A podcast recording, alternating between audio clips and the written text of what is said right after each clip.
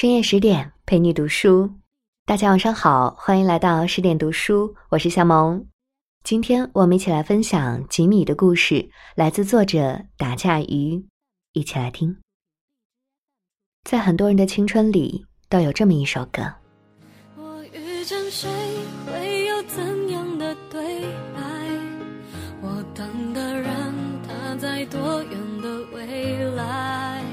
我听见风来自地铁和人海，我排着队拿着爱的号码牌。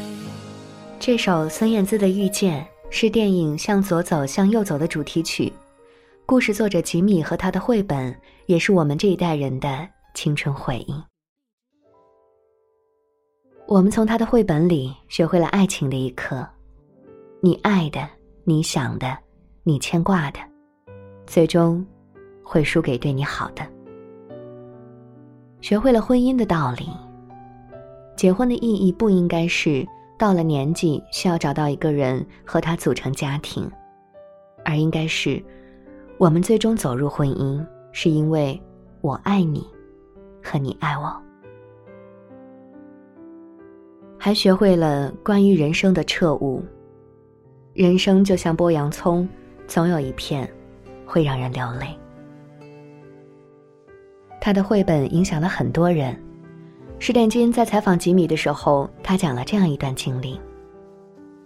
今年年初去意大利签名，在一家很小很小的书店朗读自己的书，在场的几乎都是外国读者。有一个东方面孔的小男孩走到他面前说：“吉米老师，我在八岁的时候，妈妈就会买您的书给我看，谢谢您，给了我一个美好的童年。”然后那个男孩就掩面哭泣，无法自已。身边围满了意大利人。他们不晓得这个作者和读者之间发生了什么，吉米就站起来，抱抱他。那个小男孩还说，因为吉米的作品让他觉得自己要从事艺术创作，所以来到意大利学电影。听到这个小男孩的故事，整场人都哭了。吉米说，这份工作带给他最大的触动，就是曾有读者来告诉他说，从自己的书中得到一些力量，并且感谢他陪伴自己度过了非常黑暗的时期。二零一八年，吉米已经六十多岁了，谁曾想过他从四十岁开始才成为真正的自己。吉米从小就是个爱画画的孩子，课本空白处到处都画满了涂鸦。但在那个年代，人们都觉得画画又不能当饭吃。吉米没有专门学过画画，也从来没有认真的上过美术课。直到高中的时候，遇到一位同学想要考美术系，那时的他才知道，原来大学还有美术系，这才又激发了吉米画画的念头。他幸运地考上了美术系，选了设计方面的专业。毕业后就进了广告公司，在这个圈子一待就是十二年。广告公司的创意型工作又带给他画画的灵感，于是他就拿起画笔开始画插画。慢慢的，他争取到了为杂志画插画的机会，但那个时候稿费只有三百块一幅，加上工作又比较忙，他就再也没有发表作品了。三年后。一次偶然的机会，吉米又开始和出版社合作，他的画才渐渐引起了别人的注意。然而在广告公司工作，作品总免不了被人改来改去，吉米渐渐厌倦了这种生活，他特别希望能有一部属于自己的作品。有一次他去算命，算命先生说他九五年会平步青云，于是吉米就在九四年的年底拿到公司的年底分红就辞职了，正式成为一位自由画家。自由的生活没有过多久，他就觉得身体不适，去医院一看，被确诊为急性骨髓性白血病，这让他感到当头一棒。接受了一段时间的化疗，他的身体有所好转，回到家里继续画画。吉米说，那个时候他觉得自己已经到了人生的尾端，也许可以出一本书留作纪念。他从来没有想过自己可以变成一个作者。因为这场病，发现死亡离自己那么近，每天都在算那个日子的时候，只能通过书写、画图来释放自己的恐惧。创作让他忘记了疾病。其实他画画的初衷是想留给自己的女儿，他也坦诚地说，自己画画的时候没有想过要去刻意表达什么，至于能感动读者，那是意外的收获。吉米用他的故事治愈了无数人，一幅幅温暖的童话背后，总能戳中泪点。在向左走、向右走、地下铁等绘本热销之后，吉米成为接替琼瑶剧的流行文化的新代表，而且改变了绘本这个原本是儿童专属的传统概念。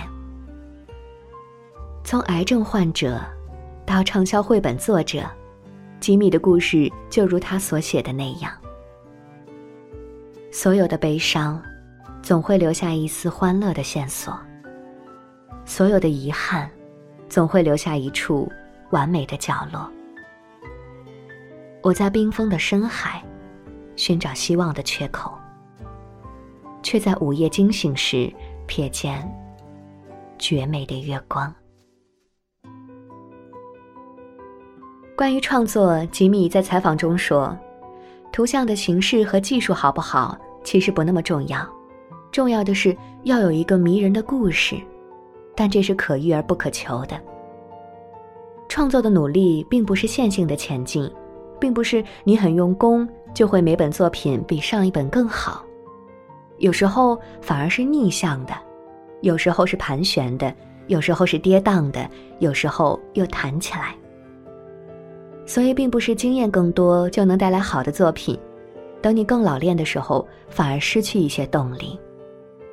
比如说向左走，向右走，一七年后才做了第二本，已经失去了当时那种在创作领域上非常天真、烂漫、无所惧的状态。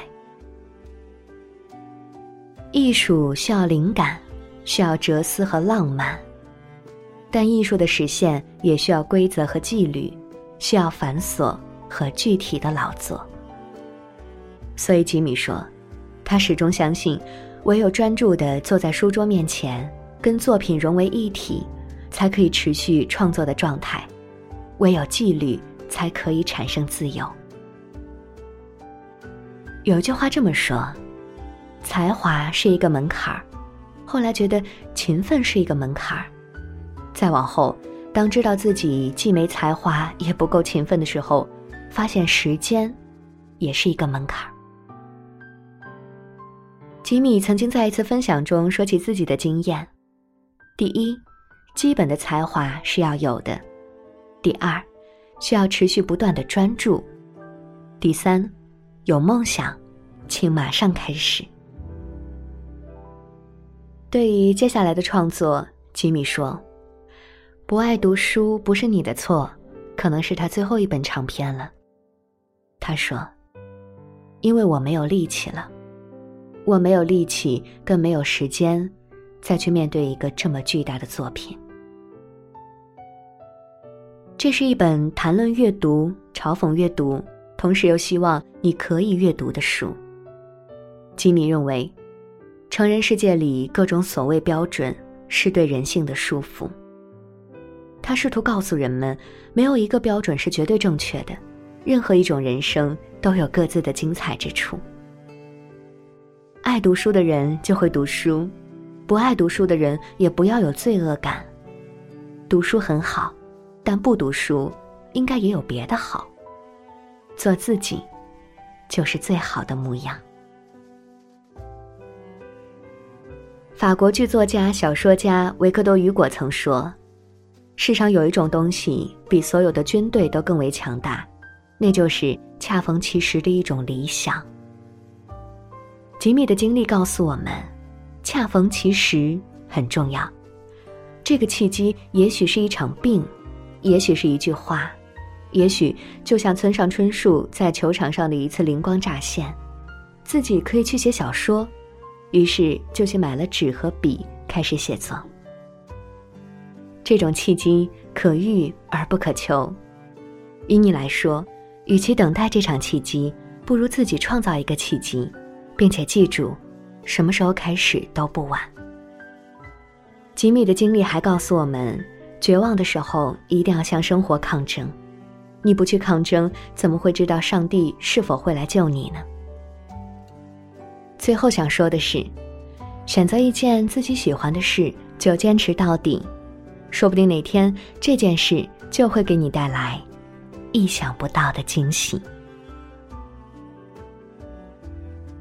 好了，这篇文章就和你分享到这里，更多美文请继续关注十点读书，也欢迎把我们推荐给你的朋友和家人，一起在阅读里成为更好的自己。我是夏萌，祝你晚安，我们下期见。